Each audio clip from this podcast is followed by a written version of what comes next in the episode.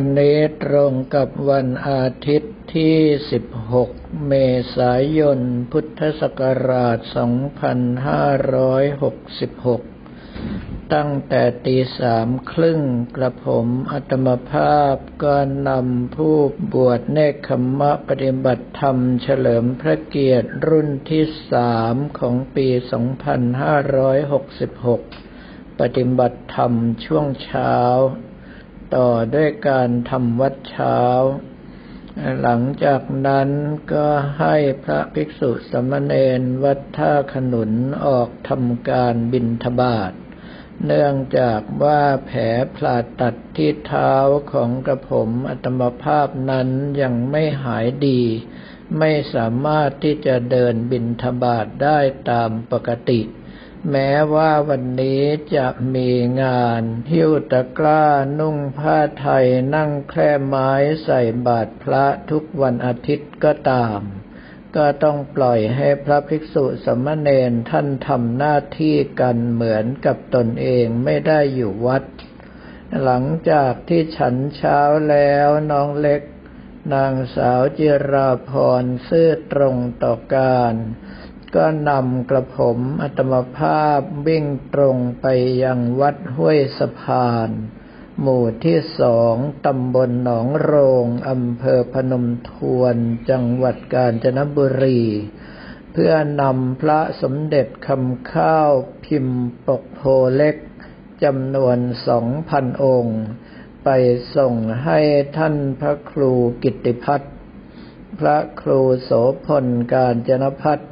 เจ้าอาวาสวัดห้วยสะพาน เจ้าคณะตำบลหนองโรงตามที่ท่านได้สั่งเอาไว้ หลวงพ่อพระครูกิติพัฒน์ท่านบ่นว่าญาติโยมขอบูชากันมากเหลือเกิน ทั้งทั้งที่พระยังมาไม่ถึงมือผมเลย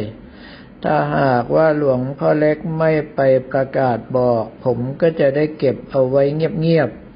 แต่ในเมื่อทุกคนรู้แล้วก็ดูท่าว่าจะเก็บต่อไปไม่ไหวกับผมอัตมาภาพจึงได้เรียนถวายท่านไปว่าทางวัดไม่มีของเหลือแล้ว แม้ว่าจะขึ้นราคาไปหนึ่งเท่าตัว แต่ปรากฏว่าญาติโยมก็สู้ราคากันเหลือเกิน โดยเฉพาะในท้องตลาดนั้นขึ้นราคาไปมากกว่าทางวัดเสียอีก ท่านเองท่านก็บอกว่าอยากจะเก็บเอาไว้รอภาวะสงครามเกิดก่อน แต่ดูท่าว่าจะเก็บไม่ไหว อีกส่วนหนึ่งที่เห็นของวัดห้วยสะพานก็คือวันนี้เป็นงานทำบุญอัฐิอุทิศส่วนกุศลให้แก่ญาติโยมที่ล่วงลับไปแล้ว ปรากฏว่ามีคนมาทำบุญเป็นพันเหมือนกัน ต้องบอกว่าสิ่งที่กระผมอัตมภาพเคยรณรงค์ ก็คือทำอย่างไรการจัดงานทำบุญนั้น ให้มีญาติโยมมากกว่าพระ แล้วก็ได้รับการถกเถียงคัดค้านขึ้นมาจากบรรดาพระสังฆาธิการว่าถ้าทุกคนมีบารมีเหมือนหลวงพ่อเล็กก็ทำได้ แต่กระผมอัตมภาพเห็นว่าทุกคนสามารถทำได้ เนื่องเพราะว่าถ้าพระภิกษุสมณเณรของเราเป็นพระภิกษุสมณเณรตามแบบที่องค์สมเด็จพระสัมมาสัมพุทธเจ้าเมตตาสั่งสอนเอาไว้ ไม่มีญาติโยมที่ไหนอยากจะเดินทางไปทำบุญไกลจากบ้านตัวเองหรอก ในเมื่อมาเห็นทางวัดห้วยสะพานทำบุญแล้วมีโยมมาเป็นพัน ทั้งๆทที่มีพระภิกษุสมณเณรไม่ถึงยี่สิบรูปดี ก็รู้สึกว่านี่เป็นวัดหนึ่ง ที่ถือว่าเป็นวัดที่มีญาติโยมศรัทธาอยู่เป็นจำนวนมาก สามารถเป็นที่พึ่งแก่ญาติโยมในบริเวณนั้นได้เป็นอย่างดี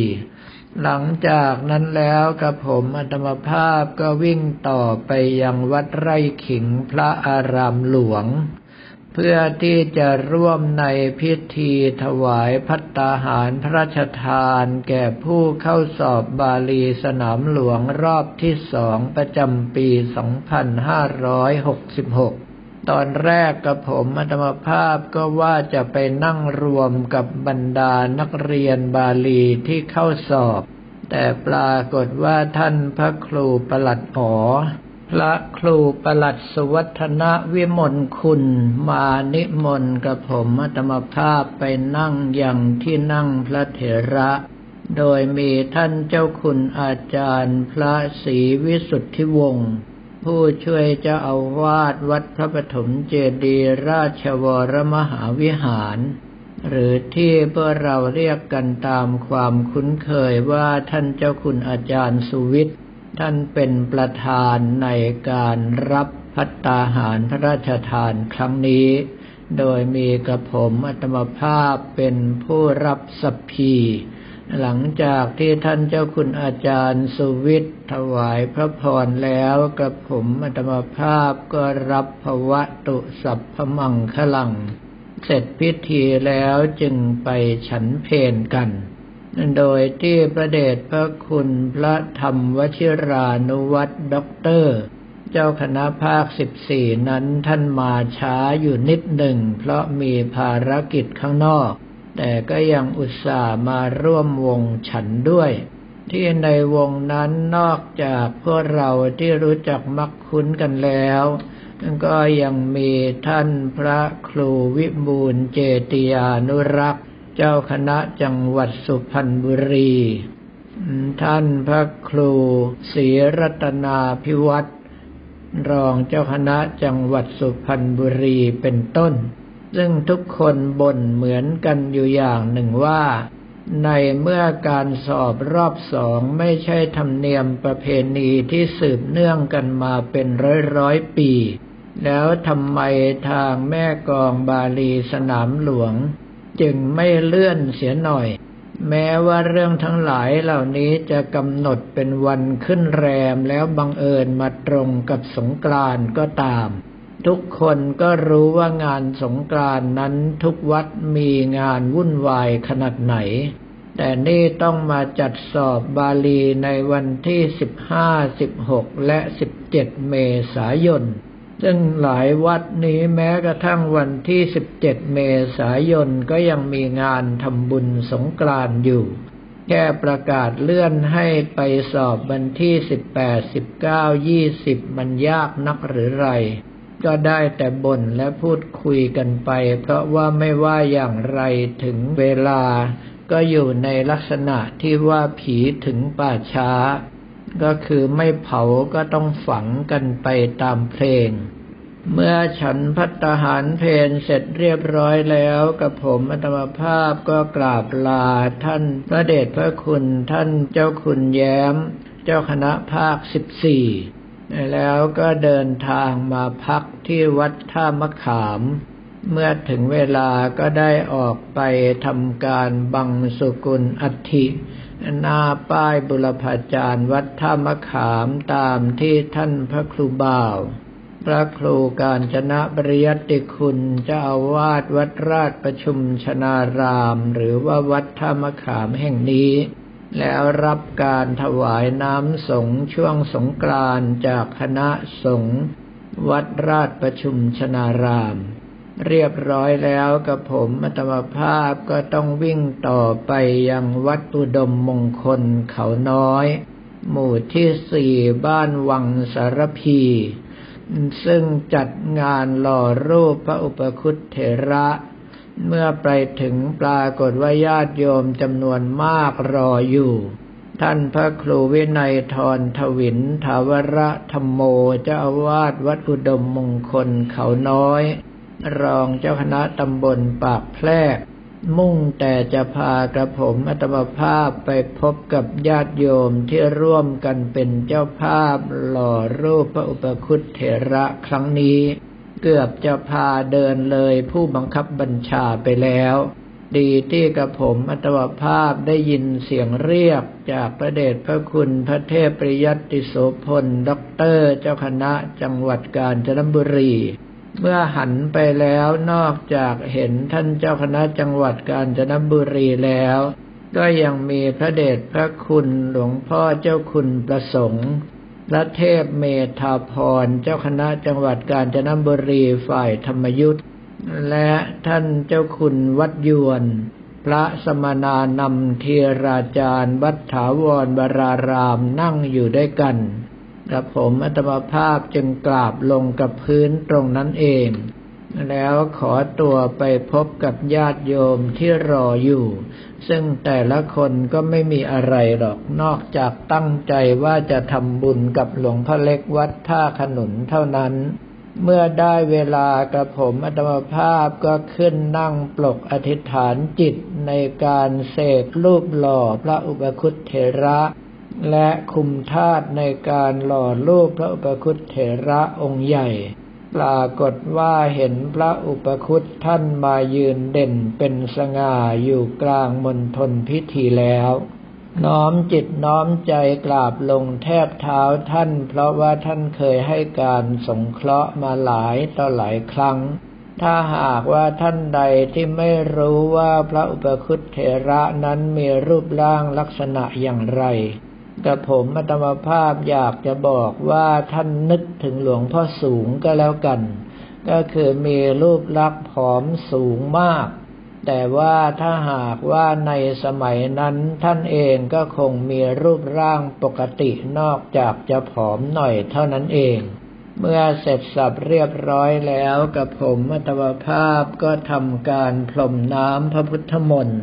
ที่ญาติโยมทั้งหลายแย่งกันยื่นหัวมาจนกระทั่งทางเจ้าภาพต้องขอร้องว่า ให้ไปพรมรูปหล่อพระอุปคุตเถระทั้งรูปบูชาและรูปหล่อองค์ใหญ่เสียก่อนเมื่อเสร็จสับเรียบร้อยในพิธีก็ได้กราบลาทุกท่าน เดินทางเข้ามาพักที่วัดท่ามะขามอีกรอบหนึ่ง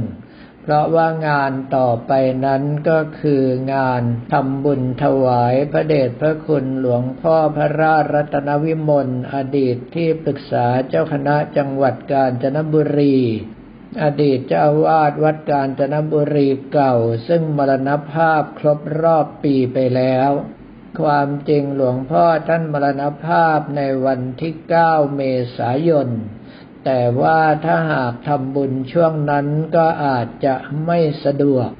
ทางด้านด็อกเตอร์พระครูการจนกิจโสพลจะเอาวาดวัดการจนบุรีเก่ารูปใหม่ เจ้าคณะตำบล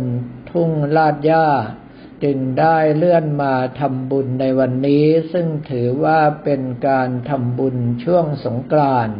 จะได้รวมสองงานเป็นงานเดียว ถือว่าเป็นการประหยัดไปในตัว แต่ว่าการกลับมาพักที่วัดท่ามะขามนั้นกับผมอัตมาภาพเพิ่งจะเข้าใจว่าทำไมบุคคลถึงเป็นลมแดด เนื่องเพราะว่าตนเองอยู่ในมณฑลพิธีหล่อพระที่ร้อนมาก เมื่อกลับถึงที่พักทำการเปลื้องจีวรและสังคติออกแล้วจึงได้เห็นว่าตนเองนั้นอังสะเปียกโชกไปเกือบครึ่งตัว เพราะว่าอยู่ในมณฑลพิธีที่ร้อนมากบางคนก็บอกว่าพระปฏิบัติดีปฏิบัติชอบไม่มีเหงื่อ กับผมอัตมภาพอยากจะบอกว่า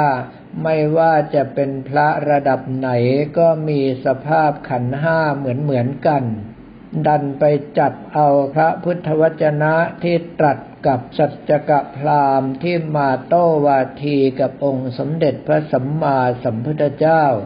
ที่เมื่อถึงเวลาจนแต้มแล้วก็เหงื่อท่วมตัวแต่องค์สมเด็จพระสัมมาสัมพุทธเจ้าเปิดจีวรให้ดูว่าพระองค์ท่านไม่มีเหงื่อเลย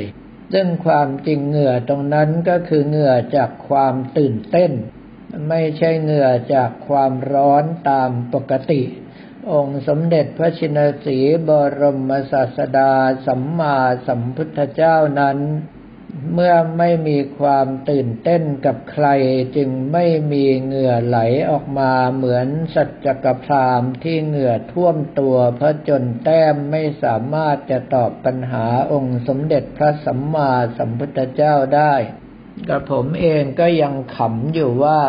ตนเองก็ไม่ได้บอกว่าตัวเองเป็นผู้ปฏิบัติดีปฏิบัติชอบ แต่ก็ดันมีผู้ที่มาฟันธงว่ากับผมอัตมภาพเป็นพระสุปฏิปันโนแน่แล้ว ในเมื่อเป็นพระสุปฏิปันโนทำไมถึงยังมีเหงื่ออยู่ จึงเป็นเรื่องที่หัวเราะไม่ออกร้องไห้ไม่ได้ เพราะว่าท่านทั้งหลายฟังไม่ได้สับจับไปกระเดียด เอาเรื่องโน้นไปปนกับเรื่องนี้สับสนวุ่นวายไปหมด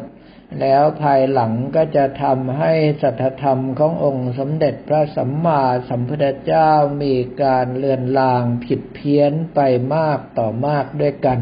สำหรับวันนี้ก็ขอเรียนถวายพระภิกษุสมณเณรของเราและบอกกล่าวแก่ญาติโยมแต่เพียงเท่านี้